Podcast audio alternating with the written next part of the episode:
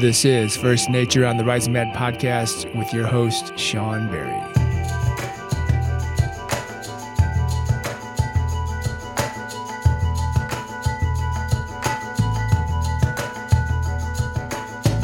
Episode 15, and today I'm stoked to bring you a conversation I had with a man by the name of Danny Blue. Danny came through the Rising Man Compass program last year. If you've been listening for a while, you've probably heard us talk about it. Uh, the Compass program is a four day, four night solo fasting and wilderness rite of passage.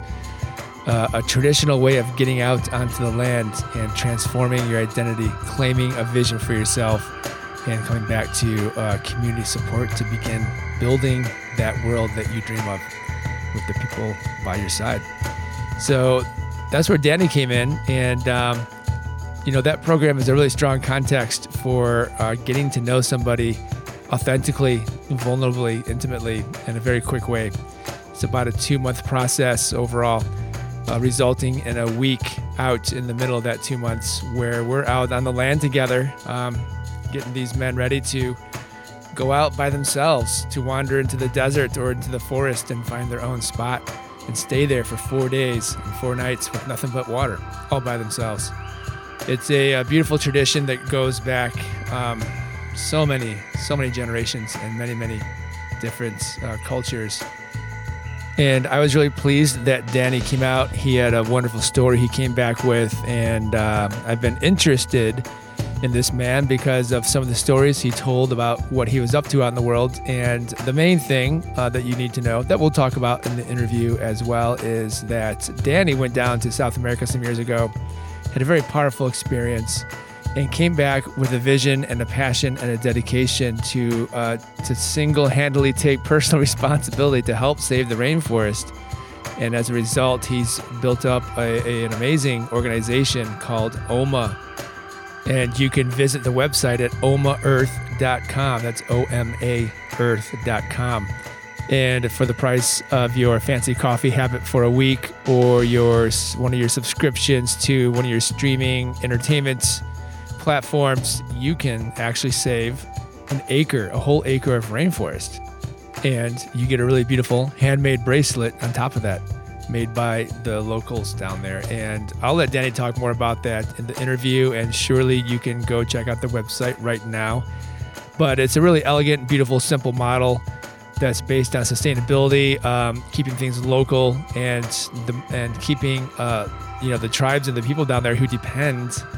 You know, the rainforest obviously has an effect on the whole world. It's a, it's a huge issue that we're losing so much of it year to year. You know about this and it's important to preserve it not just on the behalf of the health of the whole world but you know there are tribes who have been living down there thousands of years thousands of years who depend on what the natural rainforest provides for them just to live the way they live which is super simple. But in these places uh, it's not like they can do that. If they lose their habitat their whole community and culture perishes. It gets wiped off the face of the earth. And that's what's been happening as we lose these uh, rich, diverse, uh, oxygen providing uh, environments like the rainforest. It's no joke, people. if you're paying attention to the headlines, you know that climate change is rapidly and quickly becoming the most important thing that we as a species really need to pay attention to and uh, come to terms with. And getting involved with OMA, Danny Blue's organization, is one great way to do it. A simple, easy way to do it. So easy. Uh, and it saves a whole acre, just like that. Uh, the goal of OMA is to preserve 1 million acres of rainforest. So I do invite you to go check out the website and to tune in to hear more about um, Danny's project. So we're going to listen for that and Danny's story about um, just where nature came in for him, and supporting him through his life up into uh, where he's at now with this project. Uh, and, a, and a, a beautiful uh, example of how to give back and the power of what one person can do with their vision and passion. And I'll see you on the other side. For now, just sit back and enjoy this uh, beautiful conversation with Danny Blue.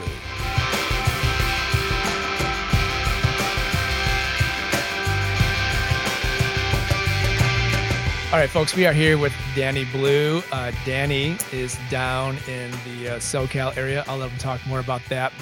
But um, I met Danny last year when he uh, made a choice to go out and take on the rite of passage through the Compass program. And uh, we've gotten to connect here and there since then. And I'm super excited to have him on the show and talk about nature connection and how that has shown up for you. Um, so, welcome, Danny. Yeah, thanks so much for having me. Yeah. So, um, first thing, uh, you know, I've, I've, said it before. I haven't said it in a while, but in general, I, I really try to shy away from the whole, uh, you know, setting somebody's up with all their intro of other things they've done. So, what I prefer to do is just, um, you know, one of the questions is how would how would your closest friends or your you know your family or your loved ones how would they describe you? Hmm, good question. Um, I would say anyone that that knows me really well um, would describe me as somebody who has uh, kind of like an insatiable desire for um, peeking behind the curtain of life, uh, not taking everything at face value. I've always been somewhat of a rebel. Uh, since you know since the early teen years and now that same energy is kind of translated into this more of this kind of um, curious spirit. Um, you know, there's so much going on in the world these days, and there's so much chaos and noise, and it's very easy to get pulled into a particular uh, specific dogmatic belief about anything that's happening. And I think that one of the things that I really hold dear as a value of mine is to just stay curious you know, I tell people a lot of times um, my mantra is maybe, you know, to anything. Somebody says anything, maybe. Um, you know, and that's that's served me pretty well. I think that you know, um, yeah, it's it's hard to not form particular beliefs or judgments about the world, and so that's one of the ways in which I try to stay as much as I can above the noise. It's just staying curious and being open to learning and, and seeing the world through other people's eyes as much as possible. Yeah, great. I resonate with that for sure. Um, uh, that's actually one of the the gifts I claim to remind me of who I am, which is being curious. You know, I mean, I, I definitely go out there myself, and it's so easy to like have a driver do something stupid and just judge them in the moment not to be thinking about their story or whatever. Well, I'll tell you what, yeah, the, the freeway is still my ultimate battleground, my ultimate, my ultimate testing ground for for um, this wisdom because uh, I'm I'm far from having made it uh, to where if there's a destination that I'm trying to get to, and it's always uh, it's always brought to my awareness on the freeway. Who knew that the ultimate spiritual uh, battlefield would be the highways, right? yeah, no doubt. Um, yeah. Um, awesome. And then what would you say is your, um, you know, like, uh, how do you show up in the world? What's your, um, you know, what's the, what's the characteristics? Are you kind of aggressive and bold? Are you, you know, more gentle and calm? Like what's your MO out there when you're uh, just hitting the street and doing what you do and encountering people? you know, I started m- my journey, uh, if if you will, you know, on this path of spirituality and and self awareness and just deepening my connection to uh, purpose and the reason why we exist.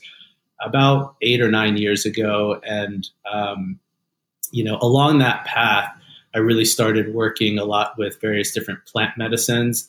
And I think that within that, I noticed um, a couple years ago that uh, it had really opened up that uh, that that feminine side of the energetics within me, and I noticed, you know, I'd really been moving through the world in more of that just kind of uh, open creative space of just wanting to kind of, you know, see what's over here and see what's over here. And uh, it's only been over the past couple years that I've really begun deepening a practice into cultivating a more uh, grounded masculine energy to balance uh, to balance that side of me out, and um, it's it's really uh, it really motivates me quite a bit, and you know I'm learning to uh, I'm learning to really love the pursuit of discipline because it's definitely one of the things that I have not mastered yet, if that's something that can be fully mastered. But it's um, it's a trait that I see more and more how crucial it is, you know, to to cultivate true freedom through discipline, which always seemed like a paradox to me. You know, it's like freedom is being able to do whatever I want, whenever I want. But when you learn that actually having discipline and creating systems and creating a foundation and being able to be grounded in a particular vision that you're wanting to create, um, it's really interesting how the idea of freedom takes on such a more bold meaning. Um, so that's kind of how I'm flowing through life these days. Yeah. Uh, what would you say your well, two questions come up for me right now. would you say discipline is? Would you attribute it to the more the masculine expression?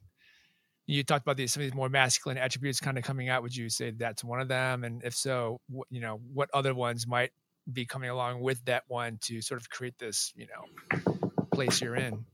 Hmm, that's a good question. Um, I mean, I definitely attribute the uh, the idea and the trait of discipline to the masculine energy, you know, really being able to cultivate um, a strong foundation and, uh, you know, sacrifice uh, short term uh, feelings and gains and whatever it is that you're in the pursuit of. Um, in in exchange for something that is available through a much longer commitment to a bigger vision. Uh, other masculine traits within that, I think uh, integrity feels like a big one for me. But what's interesting about integrity is that's probably been one of the core traits that, you know, even when I was like, you know, ayahuasca ceremony after ayahuasca ceremony, you know, really like expanding into this uh, just ultra expressive, creative, feminine energy that would come through with a lot of that. Integrity was always one of the core foundational traits that has really guided my entire life. Um, I can't remember a time where that never felt resonant for me. And coming from a uh, an Israeli Jewish mother, you know, I think uh, that that Jewish guilt has been one of my my biggest teachers as I um, as I continue to you know dive deeper into those those energies of shame and guilt and understanding how they direct my life in um, in various different ways that might not serve me, but I guess you know you could say that if there was a, a silver lining of that um, that particular trait showing up for me a lot is really uh, m- ensuring that I'm constantly staying in integrity because um, it's just uh, I I just there's something physically in my body that um, that does not agree with me when I when I start to move in a direction that feels like it would be an easy way to go and support me in a way that maybe I'm looking to be supported financially or otherwise. Um, but know that it's something that I'll think about for the rest of my life. So yeah, yeah, I like that. I like that. That's good. Um, good picture about this uh, Jewish mother, um, kind of playing into all that, which yeah. leads me right into our next question. Um, so, what is your history? What is your lineage? Your, uh, you know, where do your people come from? How far back have you been able to figure that out? And to what degree do you have a, a sense of identity still connected to that, if at all? Oh man, it's such a good question, and it's something that I've been more and more curious in developing a deeper connection to as I get older. And I haven't really had uh, a ton of um, awareness or connection to that in the past. But over the past few years, you know, I've started to deepen that. Uh, you know, like I said, my, my mom is Israeli. Uh, her whole side of the family comes from Poland. Um, and some of the surrounding areas. And you know, her her lineage, uh, her I think from her grandparents uh, around that generation, the vast majority of them uh, were killed during the Holocaust, and uh, you know those that escaped ended up in Israel and America. So that that's probably one of the most resonant parts of my lineage that I connect the most with. Um, I I don't have as much of an awareness around uh, my dad's side. I know that they there's some Eastern European, uh, if you go back far enough. But you know, my dad grew up in the in the South in Atlanta, uh, which is where I grew up as well.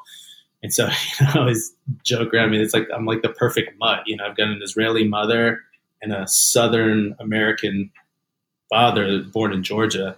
I was born in North Carolina, and uh, so yeah, there's there's a lot to continue to discover and unpack with that. I mean, even just you know specifically around the genetic trauma um, that is probably ancestral trauma that is probably encoded deep in my DNA uh, from from my ancestors that were uh, around at that time of the Holocaust. Oh yeah. So uh, yeah, it's definitely something that um, I'm really really curious about continuing to deepen and, and kind of dig further into to understand better you know myself through that. Yeah yeah it's good to hear. Um, do you have any uh, personal traditions or practices that you still you know keep in your life uh, whether it's something adhering to a spiritual practice or just something traditional that you're you know particularly i guess your mom since it sounds like she maybe had more of a cultural impact on your youth you know that you still keep in your life? Yeah. Well it's really interesting because you know obviously i grew up jewish. Um, my dad's side of the family was Jewish as well, so I grew up Jewish, and it it just it always felt to me as I was growing up that I was more connected culturally to the Jewish faith through my experience with going to Israel and connecting with my family in Israel. We used to go every other year, and there was something really special about that time to me.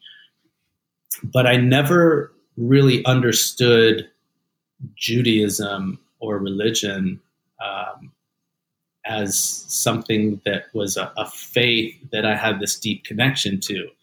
You know, as a matter of fact, it's interesting because I was never very religious growing up. You know, we would go to the synagogue on the high holidays and we would, you know, celebrate the high holidays at home. Um, but I never really had a deep connection to religion through that and it's it's interesting because like like I said like I I never knew myself to be connected to God in any particular way through my own religion but I always viewed religion as um, as the entry point to the connection to the divine so I always kind of you know Christianity, Catholicism, Judaism. To me, these were all that like I always knew them as these are the ways that you can be religious and be connected to God.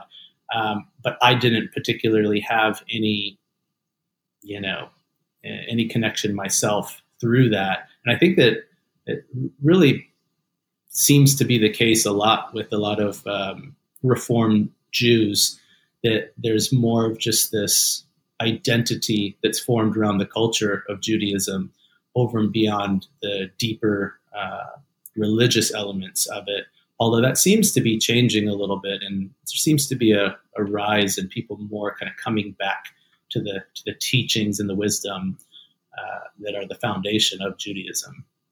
Ah, yeah, you know, it's interesting is um, I had a, I was in a circle of friends some years ago, a woman there who was, uh, came from Jewish heritage and she was inviting a group of us over almost every Friday, or maybe it was, there's like, I think there's one Shabbat of the month that's sort of like the high Shabbat, or maybe I'm, I'm not sure, but I just remember we would go over there for Shabbat, but it was a very particular Shabbat. and they would do the readings and have the foods. And you know the dinner took like two and a half hours. And it was really beautiful. I really enjoyed it. And but one thing i really got from that and in conversations with her was how much um, nature is not just in judaism but all the sort of like you know big the big three religions anyways and most other ones there is a huge component of nature that shows up in the teachings and the you know the readings and the meta- the metaphors and stuff. And um so i just want to kind of pull on that thread a little bit and just ask you because you know since we're on first nature and this is about nature and this is all kind of folding back into that and um what would you say your connection to nature is or how would you define nature connection? Let's start with that well, I mean, just to kind of preface that by what you were talking about and how religion and how these the, the, the main religions have these these threads within them uh, speaking uh, speaking to nature and the importance of nature. The way I kind of always perceived religion was that God was separate from nature God was something that uh, was was something to be connected to uh, through the practice of this particular religion, and nature was a separate entity that existed within the you know greater landscape of of all that exists. And you know, through a lot of the practices and experiences that I've had in my life, you know, I I see that as a very um, as like a it's a, a divisive kind of way of looking at the, true essence of the the divinity that lives within nature.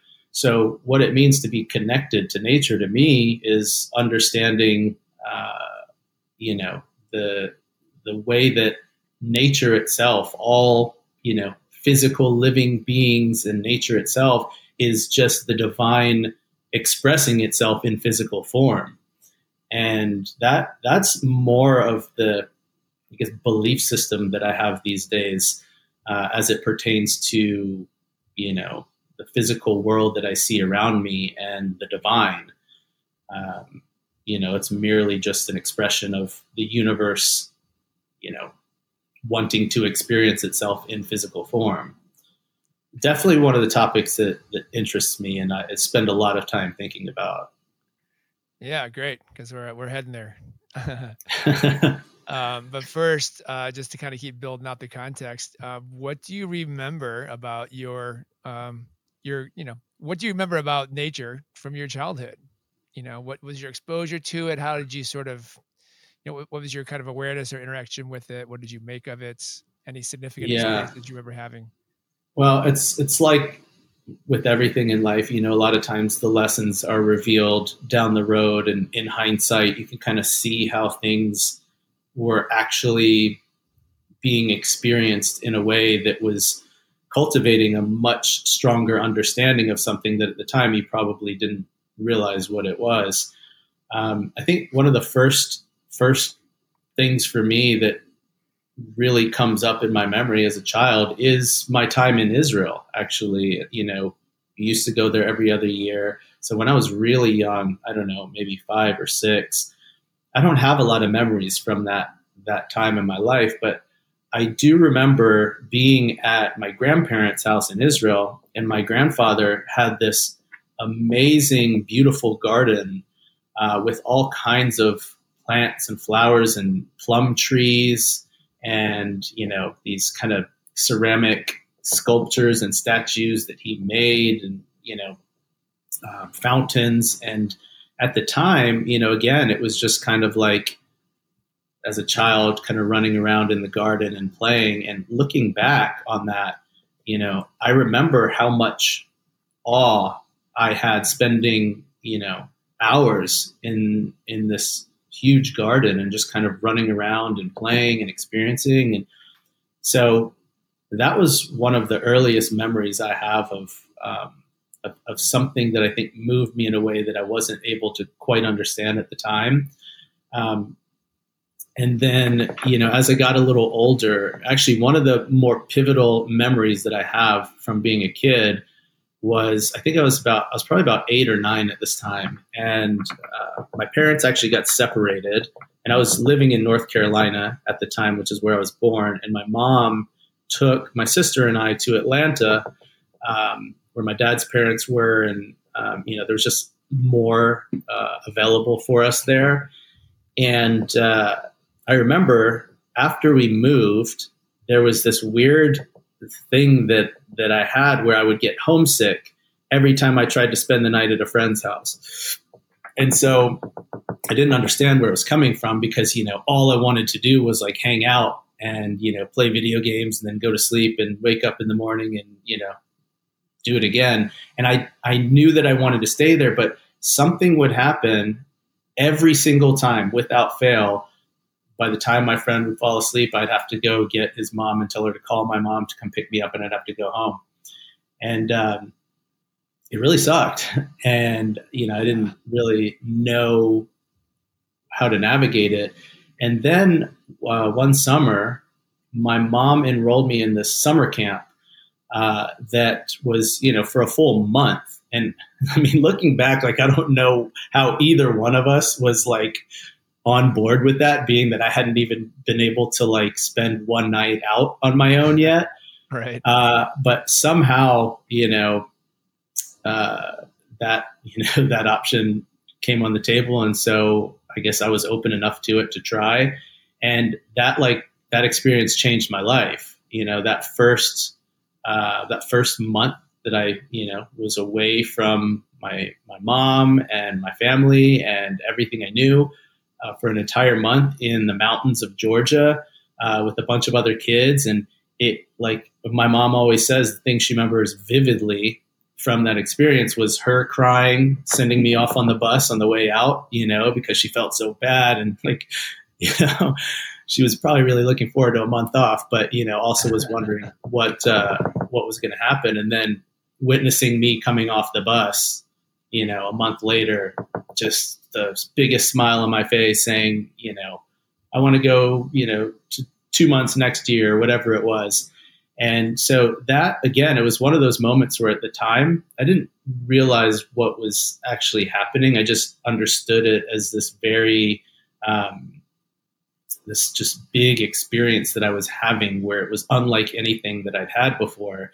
And looking back on it, though, uh, I realized how it was something that is really, really created a powerful story for me around what's available um, in nature. And when you're, you know, literally out, we would, you know, have these, uh, we would, you know, we had these cabins that we would stay in for the most part, but then every once a week or something, we do these campfires and go camping out under the trees.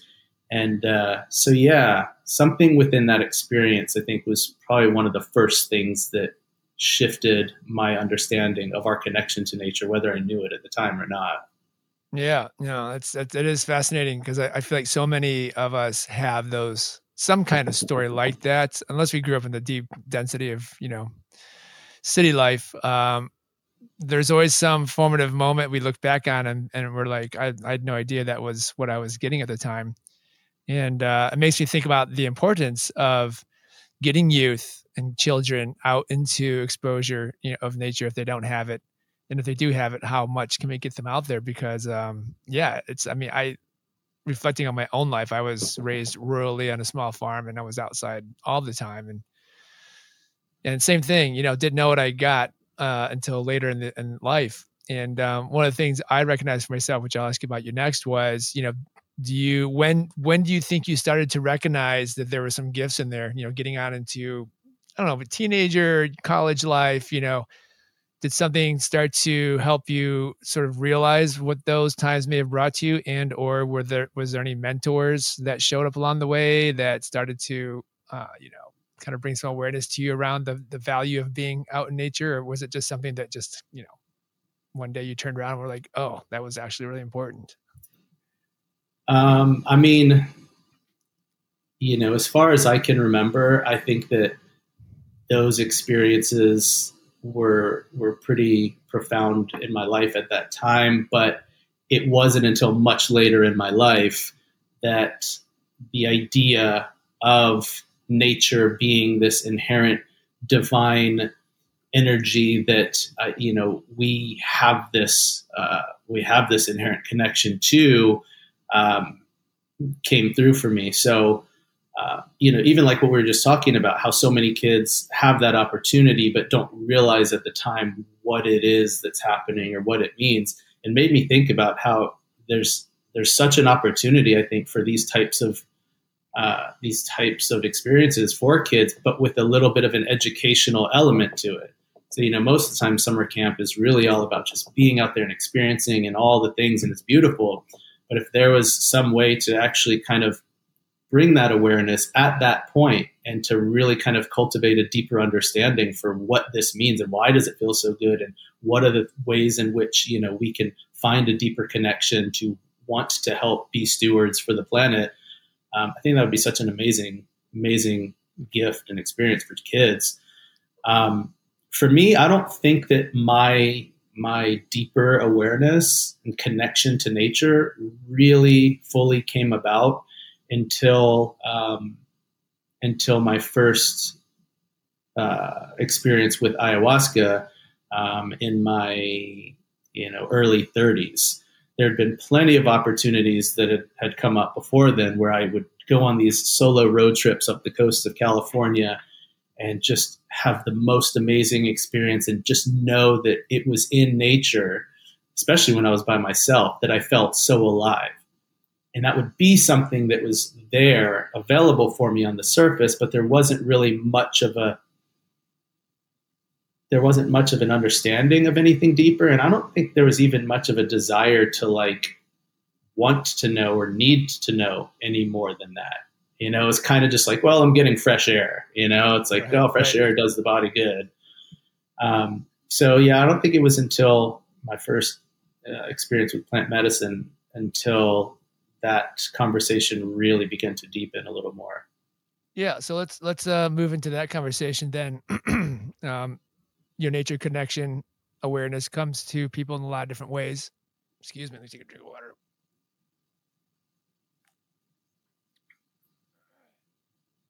And um, there's a you know I, I feel like plant medicine has been growing in awareness. I feel like a lot of people know about it now. It's becoming more accepted as a, as a viable pathway to um, you know deepening one's spiritual path.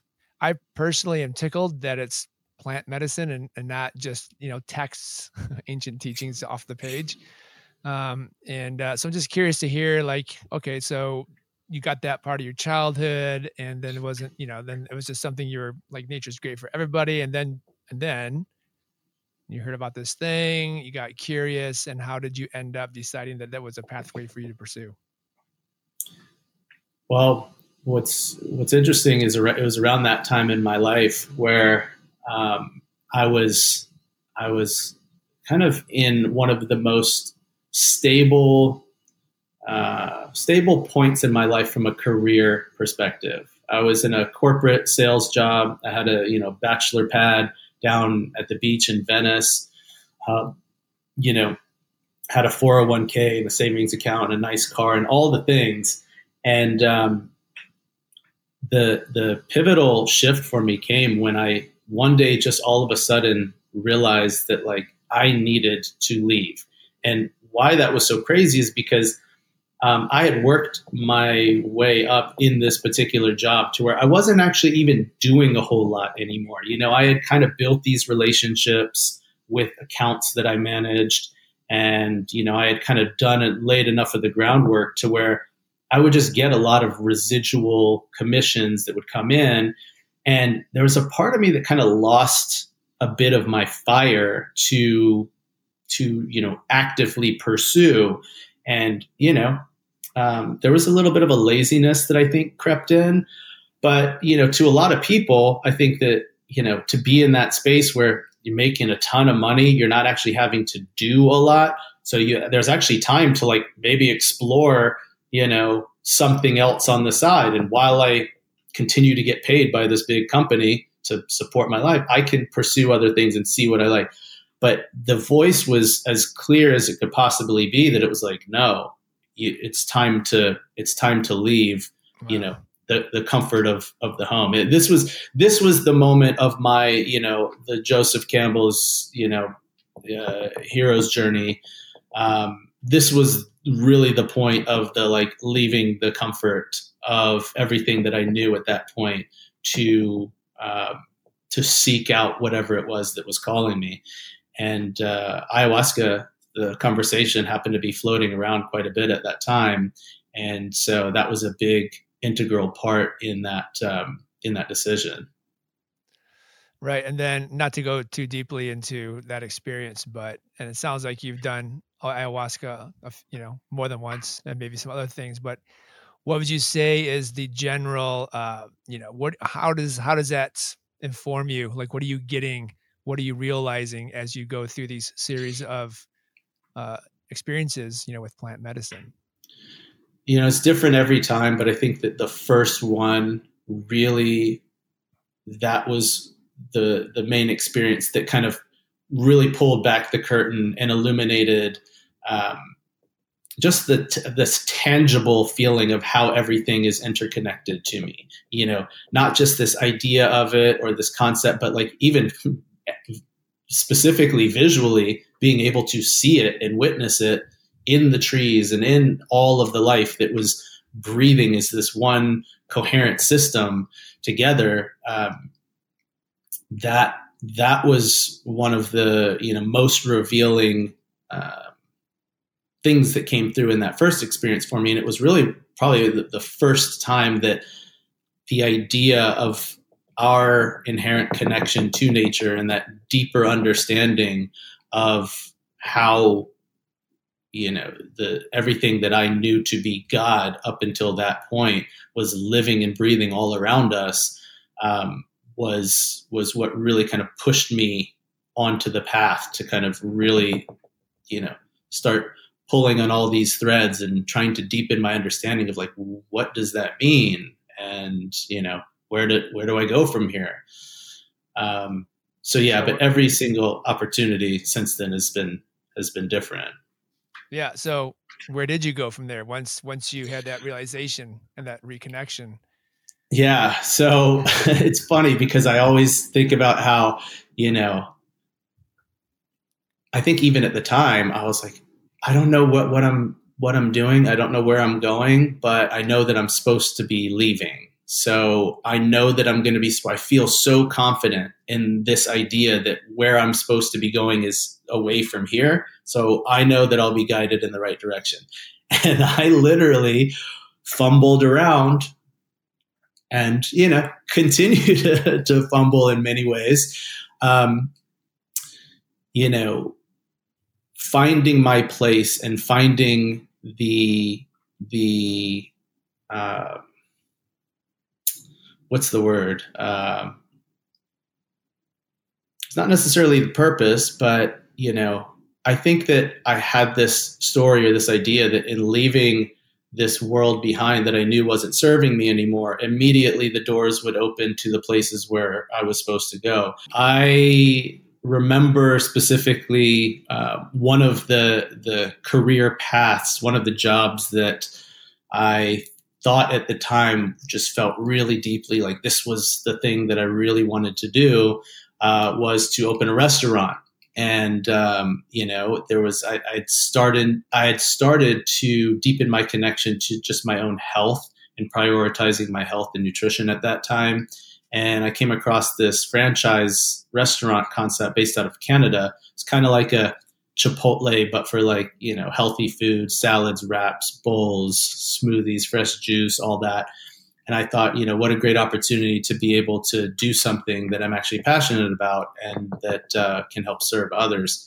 And uh, so I, you know, basically put everything I had into this restaurant um, to um, uh, you know, to, to open this this uh, location. And this was right at the exact same time when um, my ex-wife now at the time and I had our twins. So I have uh, now seven-year-old twins. But when I opened the doors to that restaurant, the twins were had just been born a month before. Um, so, you know, I, I joke around a lot about that whole first year having literally no memory from that period of my life oh, yeah. because, you know, I was open to close every single day, seven days a week for the, at least the first four months, plus newborn twins at home. Um, so that was that was a, a real uh, test on so many levels. But um, you know, I, I ended up realizing it wasn't the right thing for me. I mean, the restaurant industry is brutal for anyone that's ever been involved with that, and it, it's yeah, there was just a number of reasons why it wasn't going to work. Um, just even from the way it was being supported by the higher ups. Uh, thankfully, I was able to sell that restaurant after a couple of years and not take a complete loss on it. But um, you know, within that period of time, while I was you know, just neck deep in all things life with newborn twins and new business. Um, I continued to deepen my practice with uh, with plant medicine, and it ended up with an experience of me down in Peru, um, getting an opportunity to work with ayahuasca in the Amazon, and that's when I think something really shifted uh, pretty powerfully for me in realizing, knowing that the restaurant thing wasn't what I really wanted to do, and feeling this kind of really deep calling to want to support um, what was happening in the Amazon at that time as I was learning more and more about the environmental impact of everything that was happening. And uh, so that was kind of when the first seed of an idea was planted um, to create a business uh, that could help support the conservation of the Amazon. And um, yeah, but you know th- that journey, like you know, like I said, leaving the comfort of the original corporate job and you know finding my way along this path that just has has been anything but a clear cut, you know, like I knew for sure this was the right thing because this is where I was meant to go. That being said, I do feel that, you know, every step of the journey has led me exactly to where I am today, which is exactly where I need to be. But it's never been easy and it's never been very straightforward uh, to getting to where I am now. Yeah, it reminds me a little bit of a couple different allegories. One is uh, there's a, um, I think Alan Watts tells it one of his books that I read years ago about a master, uh, a student coming to his Zen master and asking him how will he know if he's on his one true path, and his uh, his master says, walking your one true path is like walking out into a field of fresh fallen snow. It's like mm. you you make it as you walk it. There is no pre-established path. It's the one you actually blaze through your life. That is the true path. That one I come back to that one a lot because similarly, and I, I just think also just because of you know this the i mean obviously we got climate crisis going on we're still kind of struggling through this pandemic um, our country's economic situation is a disaster uh, you know our, our government's like completely absorbed with itself in this investigation. Is it so much is going on right now and so many of the circles that i'm in as far as friends and connections are it does feel like um, there's just this uh, uh, unraveling you know there's an unraveling happening and i don't say that as a negative thing i just say that that's how it appears to me it's, it's like we had this very tightly wound uh, well laid you know cable that supposedly went from a to b if you got on track you know, and we're getting to see now that actually that cable's split open and unraveling, and there's these ends that are just kind of like going in all directions. And I feel like there's so many of us who are starting to find our one true path, realizing that there isn't just one trajectory that we're all on. We're all on these different little mini trajectories. And uh, you know, to come back to Joseph Campbell and the hero's journey, you know, a big part of that story, as you know, is following that thread to the end, you know, going out the thread to that tip of that thread that no one else has gone out to, seeing what the gift is there and then bringing it back to share with the people to, you know, make everyone's life better. And um, so, yeah, I'd like to kind of just tap into that about how going to Peru and um, and just being there in South America a few times and seeing what you saw. First, I'd love to know just how did that, you know, you talk about on your website, which we're going to go into in a few minutes, about I think it was Ecuador you're, where you're talking about seeing these pipelines and this crab-like machine just sucking oil straight out the Mm. ground, and and then right there Yeah. is just these tribal peoples who've been living there for tens of thousands of years, and seeing that their way of life getting you know so not so much the uh, I, I'm not looking forward so much of the what does it mean, but just how how the fuck did that affect you? I mean, I, I, I mean, put myself in that situation. I, I I don't know if I could even grok it. You know, it just is so intensely. Yeah, that I mean that was the moment. Like that was the catalyzing moment that really shaped the direction uh, that that I would end up going in. You know, this business that I that I have now that's um, oriented around the the protection of the Amazon. Uh, before that time, it was just loose ideas kind of floating around of how I can kind of you know create a social enterprise and do some good for the world but it was at that point i mean it, it, was a ceremony just being there you know completely sober. The most sober i think i may have ever felt in my life witnessing what i saw which was you know this oil block which is yeah this big kind of crab like machine. It actually looked very um, it had this very just like imposing evil kind of look to it even just as a machine. Like it had like arms that were going into the ground and just sucking the the uh, the oil out of the ground and then being transported out along these pipes all along the road the you know dirt road out of the amazon. Um, but uh, you know to witness that anyway just in a pristine um, biodiverse type of, of geography would be you know polarizing enough on its own but the fact that it was so deep all the way into the amazon literally a football field away from an indigenous village where they were living without electricity yet there was this massive you know enterprise raping the land and um, doing so without any sort of um, responsibility at all. Whether or not that could be done in a responsible way, I mean, at the very least, you know, having some sort of um, um, consolation to offer to these people, but these people were, were given nothing, nothing in exchange for their land. Um, you know, and so it was just really sobering because I remember there was a point where I was standing right outside the fence of this oil block and I could hear the machine pumping right behind me. And then, you know, I turn in the other direction and I can literally hear the birds um, in the canopy of, of the Amazon coming from that side. And it just, it really changed everything for me. It really was the point where I really started to understand all of the things that had been coming through, through, you know, the ceremonies and the deepening of my connection and all of our inherent connection to nature in the way that this is this is the analogy of how we are operating.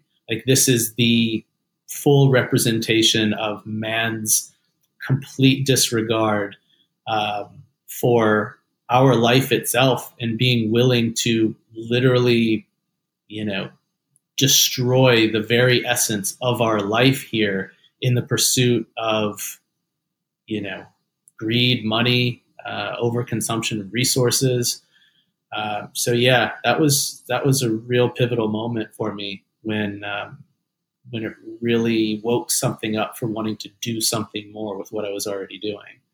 Right, right.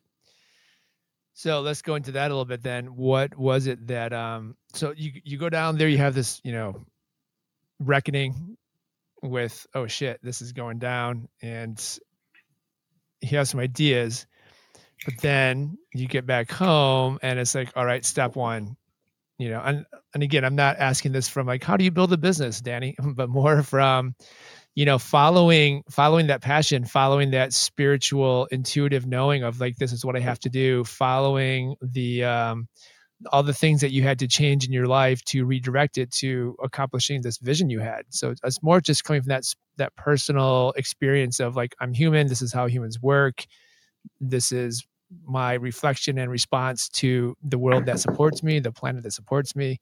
So that's really what I'm kind of wanting to know about. Like, just how did that, or you know, just that internal process and maybe you've never really thought about that way so if it's kind of you know stopping yeah i mean that's fine but it is it is something that i've thought about and i continue to think about because it doesn't feel like i'll ever really get to a place of reconciliation because you know we we are the world has changed you know the world has changed and the uh, the way in which we operate on this planet um, you know, to support the billions of people that live here is just um, the the systems, the broken systems that are in place. Um, they, I 100% they need to be dismantled and replaced by ones that can serve and steward a you know a healthy planet and a uh, you know a reliable future for all of us. But at the same time, it's like you know every day I find myself doing things that I feel are out of necessity for just how our life has been set up. And, uh, you know, can I sell my car, you know, and just ride my bike everywhere? Probably not. Um, so it's this constant process of trying to figure out just what what can I do? Like what is within my power to do, especially within this company. And I think the biggest thing that was illuminated while you know with my time in Ecuador is just seeing how abundant and how full of joy and how much life um, these these indigenous communities had with what we would consider nothing, and you know it literally changed the the the idea of the paradigm of what what it means to need, you know, um, and yeah. So and how how do you how do you explain yeah. that to yourself? Because I, f- I find that fascinating too. Because I know in my own life, I think about like, there's so much stuff I have right now. And I, I downsized a lot to live where I'm living now, you know? And, yeah. But still, I look around I'm thinking there's all this stuff I got.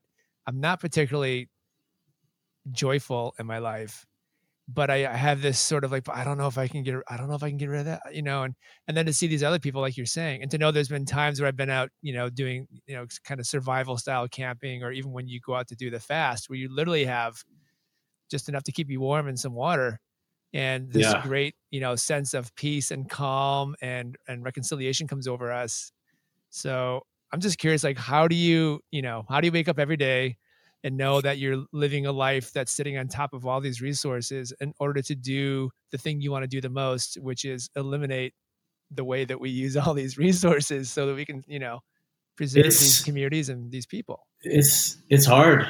It's hard. There's no there's no kind of easy answer to that for me, especially because, you know, on many days I still wake up um, you know, really feeling the collective grief of the planet and um, I think that that's actually been one of the things that um, you know I've recognized the most through all of these experiences is is how this collective suffering that a lot of us are going through is directly connected to um, the experience of of how we live on this planet.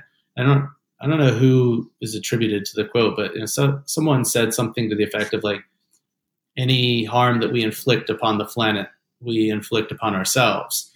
And, you know, that understanding of, you know, it, it's just it's really it's it's tough because sometimes you wonder like are we just masochistic you know like do we do even knowing that understanding that deeply and yet continuing to operate in a similar way that we know is detrimental to our own personal well-being um, so every day for me is really uh, the focus. It it always I realize anytime I think too far out into the big picture vision of what it is that I'm trying to create, it's at that point that I get completely overwhelmed and um, and it feels very heavy.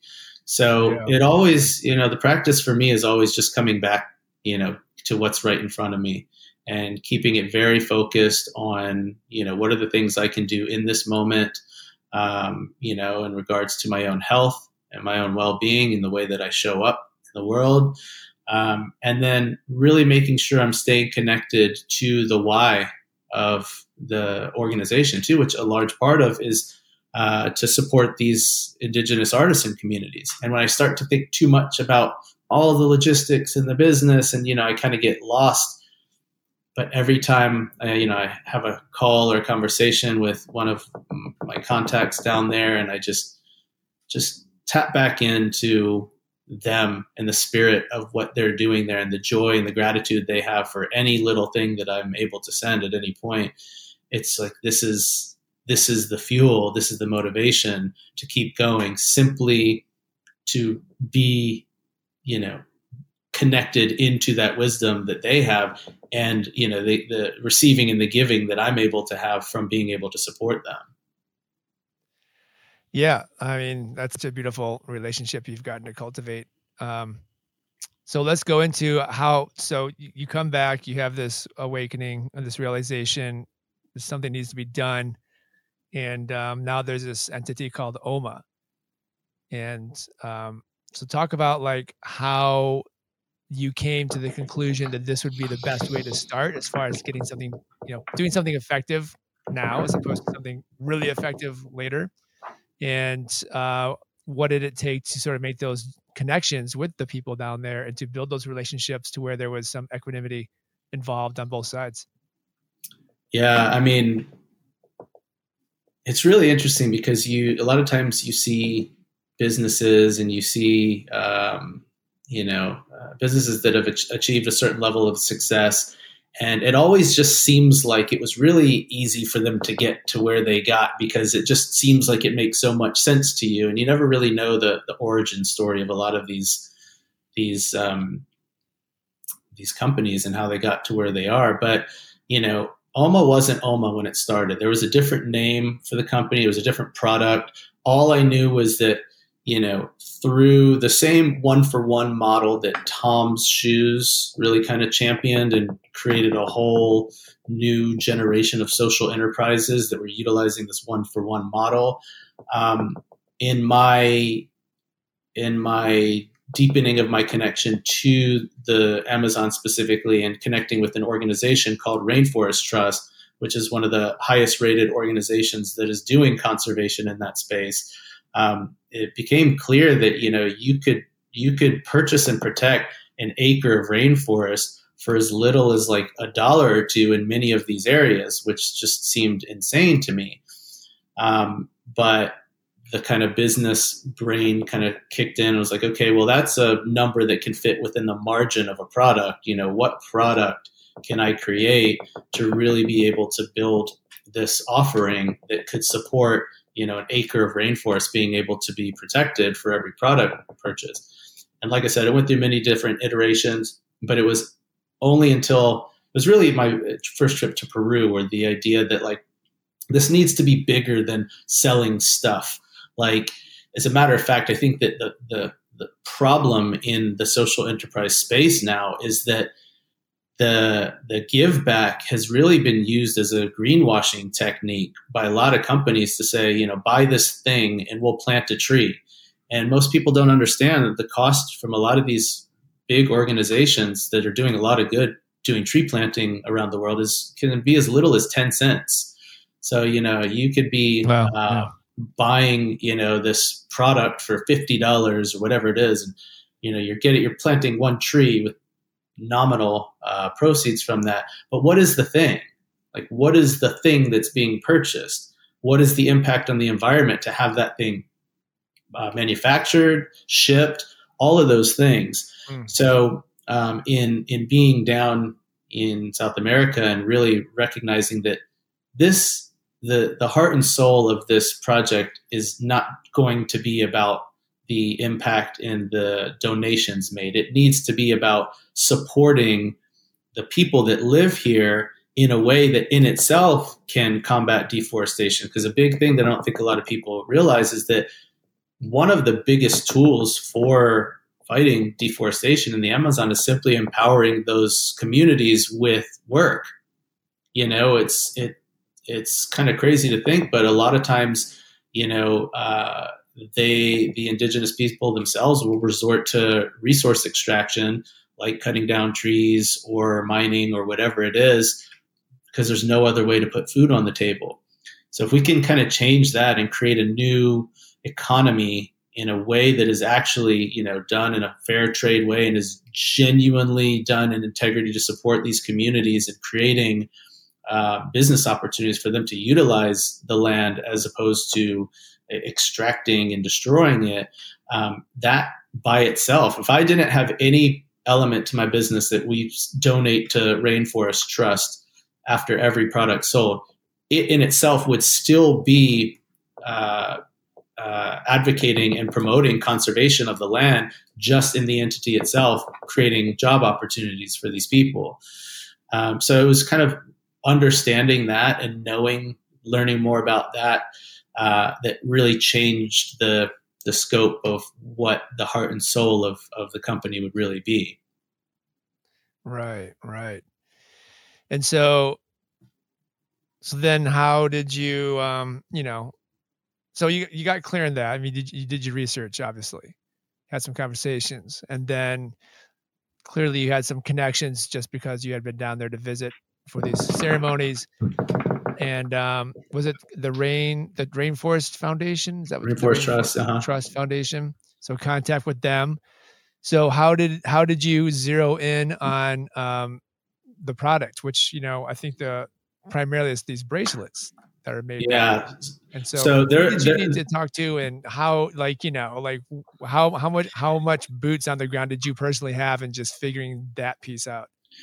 Is all boots on the ground. You know, the, the inspiration actually came because at the time when I was, you know, looking to kind of pivot from what I was doing with the company at that at that point, there was um, there was a, a brand. It's called 4Ocean um, that had this business model where they were cleaning a lot of this plastic trash out of the ocean in Bali, and um, and they were repurposing it and kind of created a similar model where every bracelet that they sold, they were able to pull a pound of trash out of the ocean. So that was actually kind of like they were kind of like the inspiration to utilize that similar model, but in in a in my opinion, in a much more direct way to not only support these communities that lived in the areas we were working to protect, but by u- utilizing natural regenerative materials that you know the entire bracelet would be biodegradable. Whereas, you know, there's a there's a there's a challenge that I have when it comes to a lot of the recycled, you know, recycling kind of environmental stuff because at the end of the day, you know, you can recycle plastic into a bracelet, but that bracelet is still made out of plastic. Right. And at the end of its life cycle, it's going to still go to a landfill. So, um, yeah, I mean, it was all boots on the ground, you know, kind of talking with these artisans, looking at the various different uh, bracelets that they, that they, made or jewelry and all the other artisan products. Um, and then coming across this material called tagua, uh, which is uh, native to Ecuador, and it's basically known as uh, eco ivory. It's a nut that grows on palm trees down there, and it essentially has the same look and feel as elephant ivory. Um, so, you know, again, that in itself is helping to steward um, a, a, reimagining of an industry that is completely destructive um, to a species that's on the brink of extinction. Um, so there was so many different pieces to it. You know, this there's this amazing material that can be utilized to help combat um, the ivory trade, and there's this these amazing groups of artisans that this particular idea can support and have a ripple effect on protecting the rainforest. And on top of that, you know, we can do more.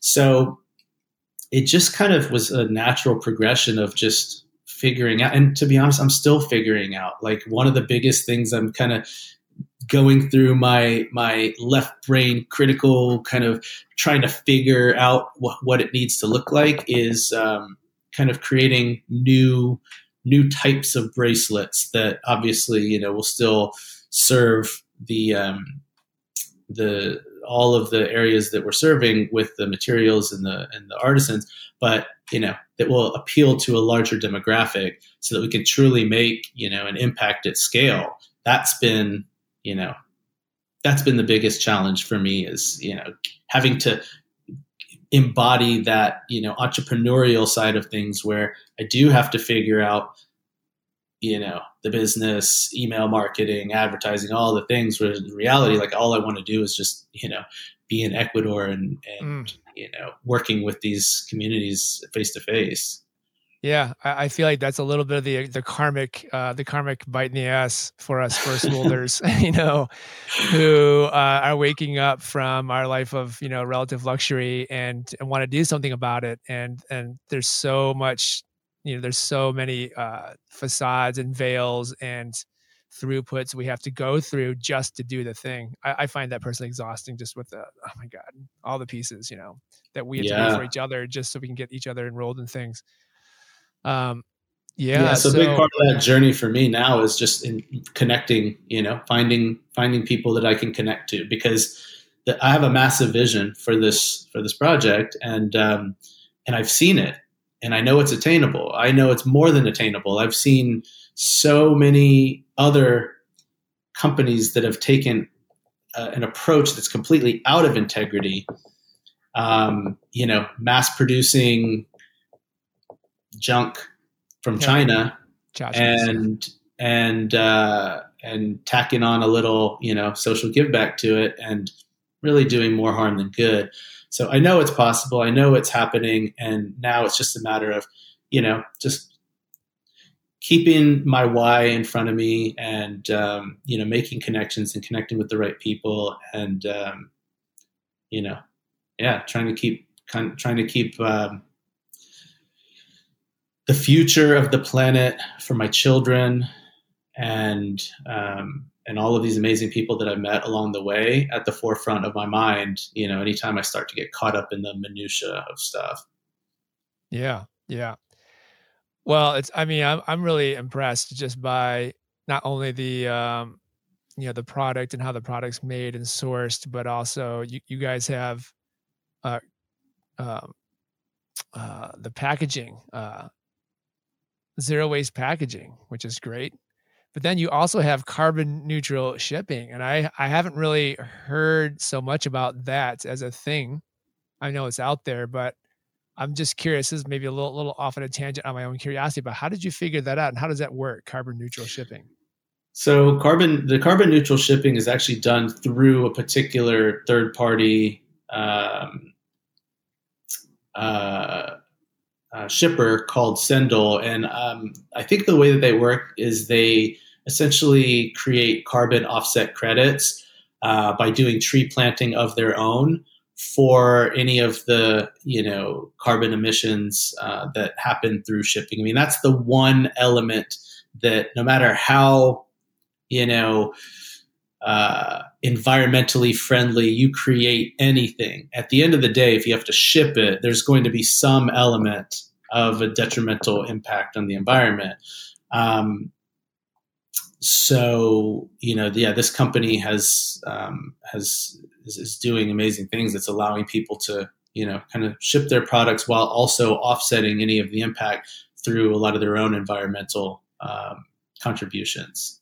Yeah, well, I I appreciate they're doing a lot of their own work because I feel like that's where a lot of the um, the benefit kind of gets washed out is people contracting other people saying, "Hey, we're we're going to do this thing," and then say, "Okay, you'll do it for us," but then it doesn't really get yeah. done, or it gets done in a shady way. And so I, I definitely can respect a company that's saying, "We'll do it ourselves." that, yeah, that's good to know. Yeah, yeah. Yeah, I mean, I um, really like it. Just you know, again, I think seeing how a lot of these other organizations were doing things out of integrity with whatever it was, whether it's the advertising and the unscrupulous way, or just there's always these little things that I'm like, I, I could never take that approach. But I think that all of those things were what really pushed me to really want to like cover all the bases and really ensure that the the offering was as um, you know as committed to the overall impact as possible um, in the packaging, the shipping, and everything included. Yeah, that's really great, Danny. I, I fully appreciate that kind of dedication. You know, um, so let's talk a little bit about the the goal of the project right now. It's the one million acre uh, goal. So just talk a little bit about how you came up with that number and what does that number represent to those people? Um, are, are, there any kind of you know any data points about like what impact preserving a, a million worth a million acres of rainforest does, or you know, just tell us a little more about how that how that's going and what inspired that number. Yeah, I mean, the idea of one million acres was just um, something that that came through, and what's really interesting is that I had no idea at the time, but the word Oma in many different languages around the world actually means grandmother, uh-huh. and um, and you know in in the world of plant medicine, you know ayahuasca is commonly known as the the grandmother spirit, and I think it's really interesting that the the idea of Oma was kind of brought through in one of these ceremonies for me. So um, the number itself is pretty arbitrary. You know, I think that as the business continues to grow, um, I'm really looking to expand our support of other organizations as well uh, that are working to help protect various different, you know, endangered species, wildlife. Um, I think that the big vision for OMA is to be able to create a platform that really inspires people and advocates the deeper knowledge that of some of the stuff that we were talking about earlier, our, our connection to nature, ways in which people can get involved and, um, you know, deepen their connection through a lot of the practices like a, um, a fast in the desert or some of these other things. So the, the surface level goal is yes to continue doing the work to support these communities while uh, donating towards con- uh, conservation for the rainforest but the the types of projects the impact projects that we'll support as we go forward will continue to grow and you know work with other types of organizations all along the spectrum in the environmental space um, so yeah i mean the 1 million acres is for sure a milestone that, you know, at which point it will be reached, you know, it will be amazing. Um, but OMA is really the spirit of the organization in that it is in, in, service to Mother Earth and grandmother spirit in our, you know, in its in, in entirety and totality of, of all life that exists here. Yeah, I, I, love that, man. It's that is kind of fun how OMA works out as the acronym. Yeah. Um, where are you guys at presently on that path to a million? Um, we the last last time we've kind of done. I think it was about fifteen thousand acres at one point. Um, the last time, and we're we're pushing on to the twenty thousand acre mark now. So um, definitely just getting started in the in the process. Yeah, and how long has this uh, campaign been going, roughly? OMA, as it is today, in its kind of current iteration, has I've been doing it for about two years. Okay. So yeah, a million acres that could take a while uh, at the current rate. So, uh, as you said, you're definitely dreaming up ways to move this along. Um, let's assume something really amazing happens, which it will, and the a million acres is hit. What do you? What does that? Um, you know, I, am sure you've kind of imagined that point, and then what does that? Um, what does that empower you and the people there who are benefiting from owning that land to do next? What's the uh, you know what's the uh, stepping stone? Yeah, I mean, kind of recognizing how how much gets to happen from now until the point where we've contributed enough to protect a million acres. I realized that at that point that we were to cross that threshold, the the company will have expanded enough, and the platform will be um, will, will have reached enough people. Where at that point, I see it being so much more than just you know a project that's goal was to protect one million acres of rainforest. You know, again, um, the the what's next or the bigger vision has always been and will continue to be, you know, deepening the discussion around ways in which we can uh, support the earth, support all those that we share the planet with, whether it's in you know creating economic opportunities for these artisans or um, creating experiences. Um, there's yeah, the the idea is to have a big enough platform to be able to share more of these types of stories and kind of uh, offer more of the indigenous wisdom that's coming out of these areas that we're working with to inspire the next generation to kind of you know change the way they view uh, how how we exist on the planet and what each each one of our roles can be here. I think it's very easy to get caught up in the like, well, my what I do doesn't matter. You know, I can't make a difference. What what picking up one piece of trash isn't going to do anything.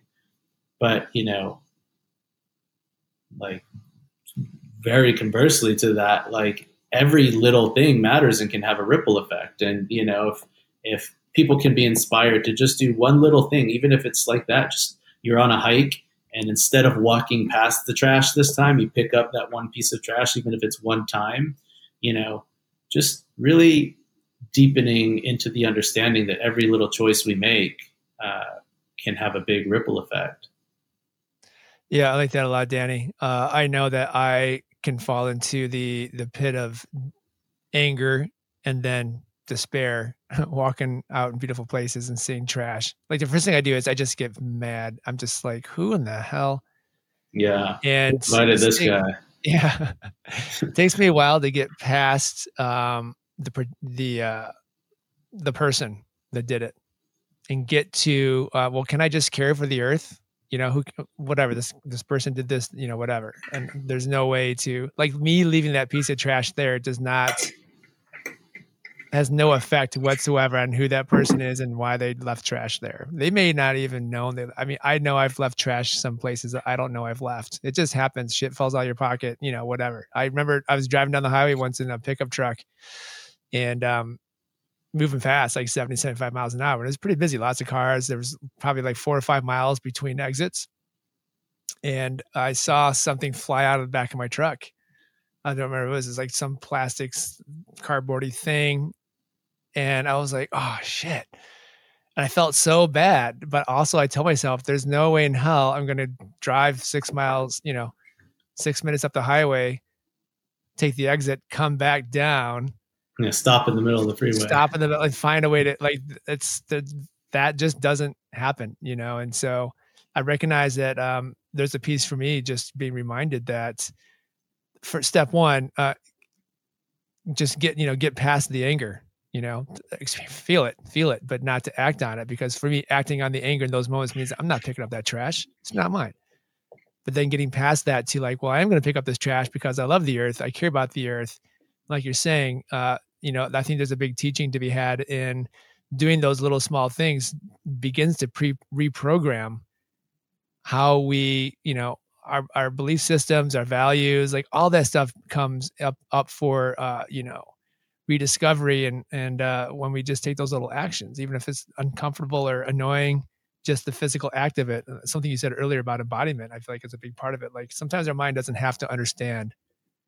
We just yeah. have to ask our bodies to do the thing yeah and i think it's also a really good practice in like releasing shame and guilt around you know not doing it. You know that's been the thing for me sometimes it's like what? Like i just walked past that piece of mm-hmm. trash like now i'm thinking about it for the next few minutes and like you know what like it was so easy. Like all i and instead of like allowing that to create the story that i am just this kind of person that is lazy or not willing to do my part it's literally as simple as okay but guess what? If i walk by nine pieces of trash and pick up the 10th piece of trash you know on the the 10th hike or whatever it is i still picked up one more piece of trash than I would have if I didn't do anything. Hmm. And every little incremental thing, you know, definitely compounds on itself. And I think that, yeah, getting stuck on who the person that did it was, as opposed to like really just feeling into like, who am I? How do I show up in the world? What is the type of person that uh, that that I'm committed to being, and and uh, the integrity that I'm, you know, claiming to walk this earth with? Um, really gets to be the main focus to allow people to, to feel a little bit more um, capable and um, effective with anything that they do, even if it's a little, yeah, one little thing. Yeah, yeah, definitely. Well, this has been great, Danny. I just want to wrap up with one more question and then we'll kind of head to a close. But um, just, and I know you said earlier, uh, you know, you kind of discipline yourself not to get too caught up in the big picture. Um, but I'm gonna I'm gonna ask you a big picture question. Um, try not to get caught up. yeah, I mean, you got two kids. You know, two. I think you said they're boys, right? Twins. A boy and a girl. A boy and a girl, right? Yeah. So you know, they're seven, and mm-hmm. in another ten to fifteen years, they're going to be walking around out in the world that you know, whatever we've done with it in the next you know ten to fifteen years. So, I'm just curious to hear a little bit about how you hold you know, I mean, I get it. You go, you get up every day, you're contending with email and phones and taking meetings and all this stuff, you know, that, that it takes just to get, you know, people aware of these ideas. Um, and then you go home and there's your kids. So what do you, you know, I don't know, know what the question is, but there's there's just a legacy piece. There's a generational piece. There's a um, you know, there's a time piece with what they say what we're headed for and the time we're headed for. But how do you just kind of hold that, um, you know, for yourself around what do you what do you hope realistically, if that's the right word, that you are able to bequeath to your children as far as like what you did and, and the world that you think we can create you know or you know rectify in the next you know one to two decades? Yeah i mean it's such a good question and something that you know i obviously think about a lot. One of the most impactful things that was ever communicated to me um, around this specifically and it also pertains to to my business as well um, it was actually during a um, uh, San Pedro ceremony that I that I did in Ecuador, and there was an opportunity at the kind of towards the end of it where each one of us had the chance to kind of sit across the fire from the shaman and kind of deepen into something that was being called to explore on a deeper level. And you know, I forgot how it started, but she's basically asking me, you know, um, somehow the line of questioning came to do you believe that um, I think I had expressed like I don't feel that I'm scared for the future of this planet because I don't feel that we are going to be able to do what we need to do to save ourselves. And she said, "Well, why? Um, why do you believe that? Do you believe that people are inherently good? And I remember saying, like, you know, I have these circles of people that I am blessed to be able to connect with. And so I know that around the world there are so many people that are good and, you know, will do what's right in any given moment. But looking out at the big picture, to be able to to to witness the atrocities and the capacity that man has to literally violently destroy each other with no regard makes me feel like on a big picture scale that we do not ultimately have what it takes to do what we need to do to save ourselves from ourselves. And i remember she she looked at me and she said do you think that if you believe that to be the case, you're you have a company where your mission and your uh, your message is for uh, for the world to come together to help protect the rainforest and beyond. She said, "Do you believe that if your current idea of humanity is that we don't care enough about anything to actually do what's right, that you will succeed in your business? Do you feel that you will be able to reach your goal if this is what you believe about humanity? And I just like, like tears started flowing through my eyes, and I really just like had this deep awareness around like,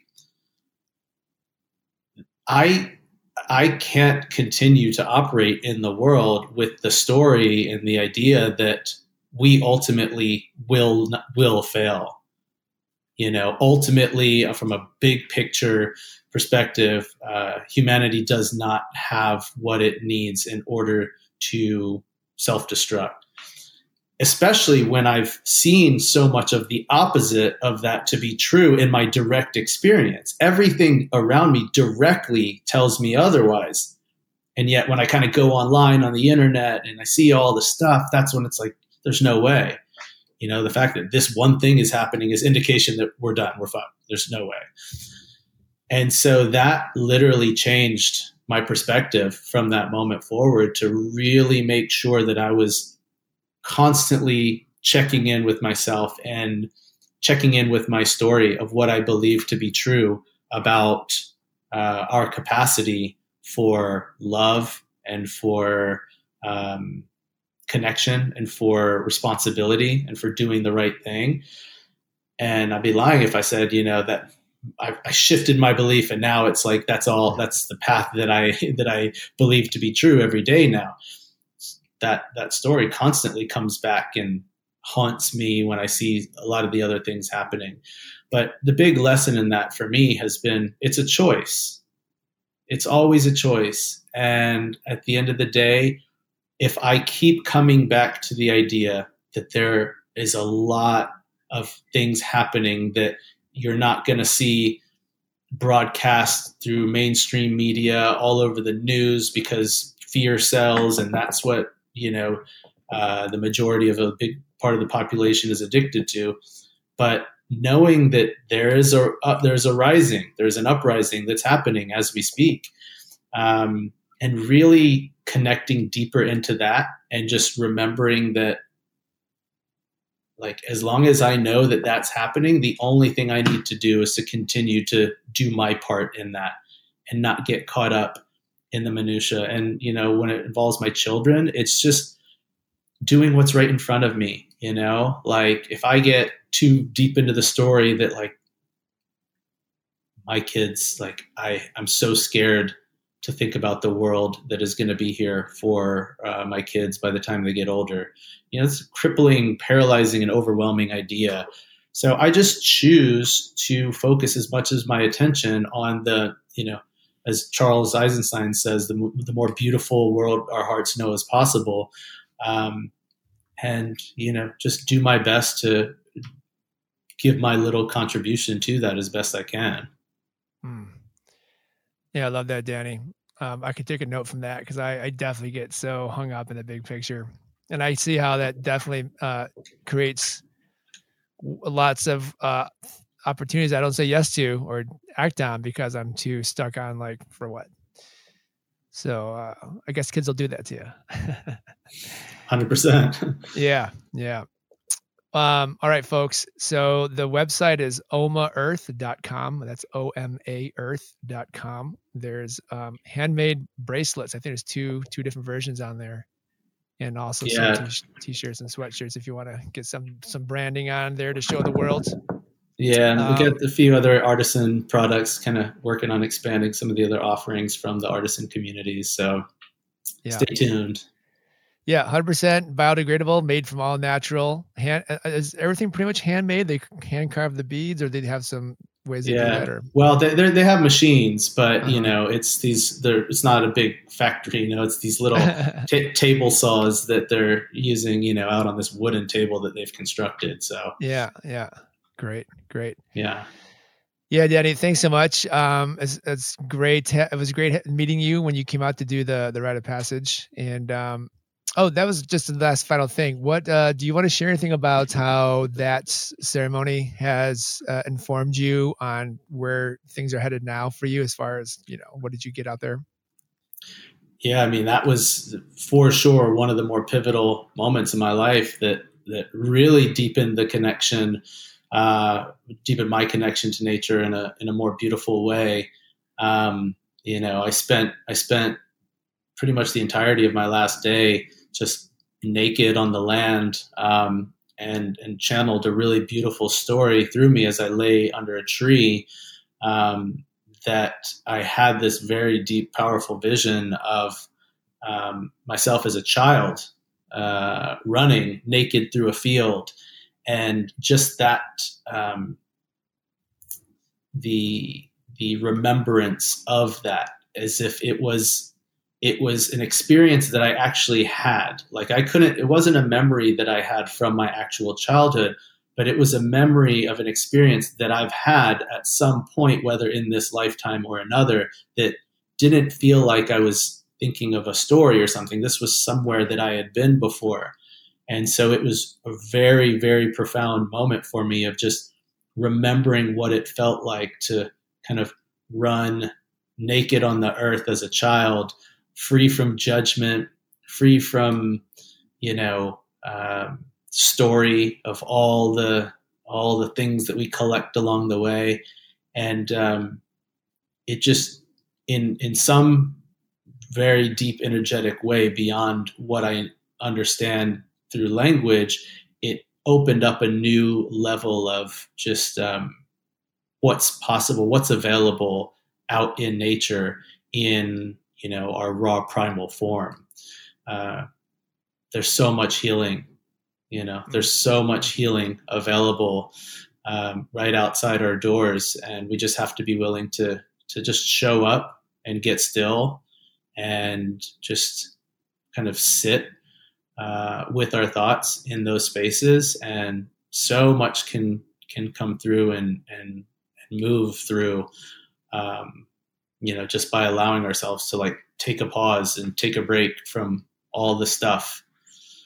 Uh, so yeah, that that was one of my big reminders to, you know, not let that not let those those opportunities slip because they do every day, every week you know? It's it's it takes work to allow yourself the space to go there to do that.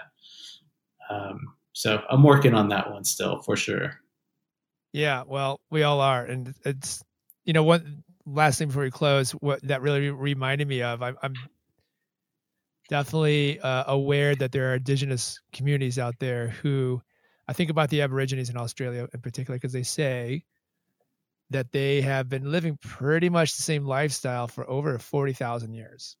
Mm. And what blows me away is like, so what, what, how are they seeing the world differently? You know, what, what vision are they staying so connected to or experience that they're staying so connected to, such as the memory of running naked through a field, which they probably do as adults, that is so fulfilling and so peaceful that the, you know, the the the modern world that we the rest of us has built up is not that attractive to them you know and the same way you're saying that there's indigenous villages down in ecuador where or anywhere in south america where there's massive amounts of corporate you know wealth and pursuit of you know power and convenience and luxury that's just being taken out of the ground right next to them.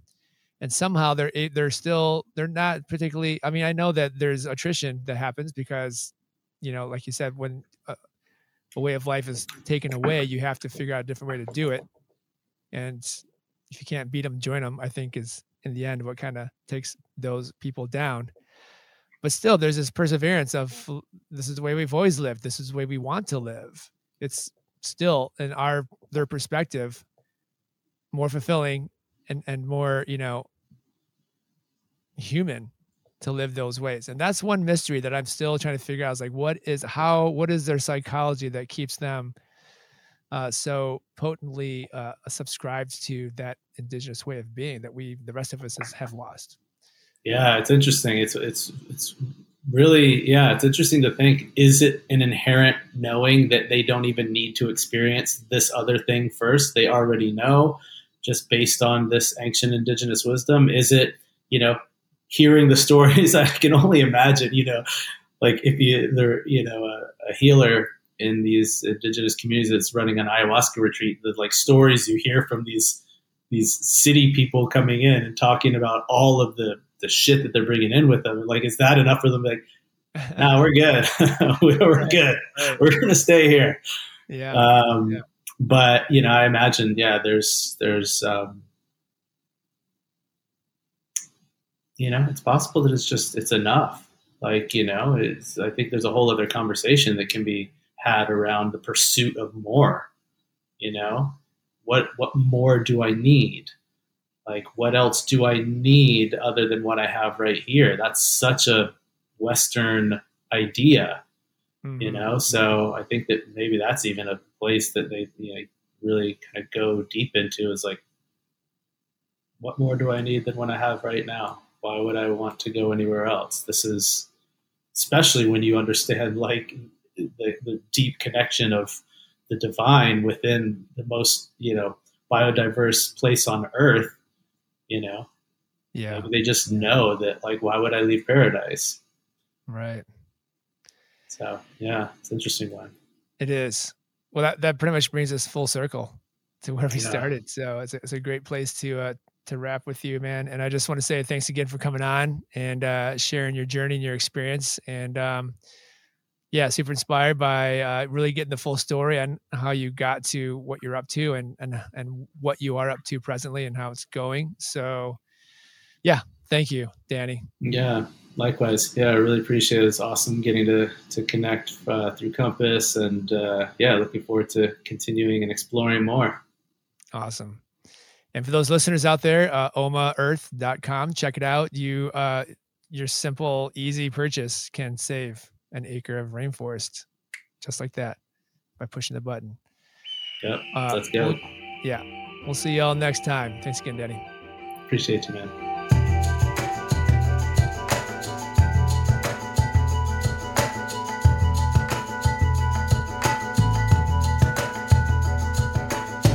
All right, Rising Man community, thank you so much for tuning in today. That is the show with Danny Blue. Um, I hope you got something out of there that you can take with you and um, and find some way to to work into your life. If nothing else, just go to the website. That'd be the easiest way, right? Oma Earth, O M A E A R T H, omaearth.com.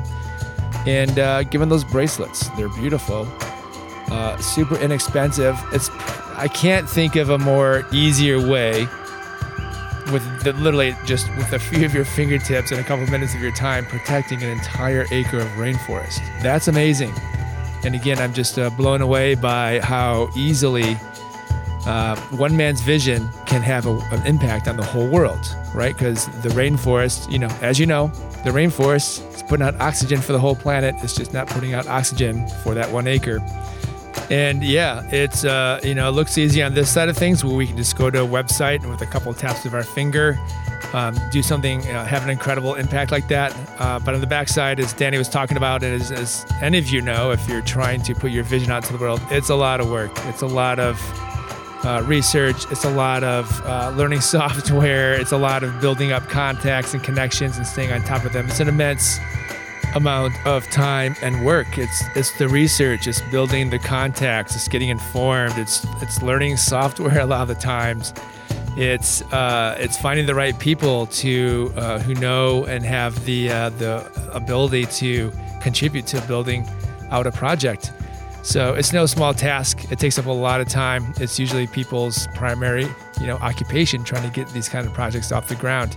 And yet, when we go to the website, it seems what? I just got to punch in uh, my name and, you know, a few details and throw a little money and I save a whole acre of rainforest. Done. So uh, I really just invite you to go and support the OMA project and to do that. And um, and you get this really, really sweet bracelet and uh, people to ask you about it and you can point them to omaearth.com as well. And, um, and then we have a million acres of rainforest saved and then what? You know, there's so much to do beyond that. And the sooner we can hit that first milestone, the sooner we can get on to uh, regenerating and, and you know, taking uh, stewardship of a planet that we've kind of run into the ground. So um, be a part. Be a part. All right, enough said. Uh, big shout out to Mark and Julian. Uh, these two men, these are the guys who are responsible for the entirety of the Rising Man podcast offerings, uh, all of them. Uh, they take our scratchy audios, our shaky videos, and they punch them up. They make them look great. They edit them down, uh, which my videos, uh, they need a lot of editing down. I talk too much. But um, they're writing the summaries, they're posting them up on social media, they're getting them on YouTube. Uh, they're the ones who make sure that this content gets to you on time, every time, in a format that's easily digestible. So, again, thank you guys uh, for knocking it out of the park every time. And for me, I'm your host, Sean Barry. Thanks for tuning in. Uh, don't forget, find out who you are inside by getting outside. I'll see you next time.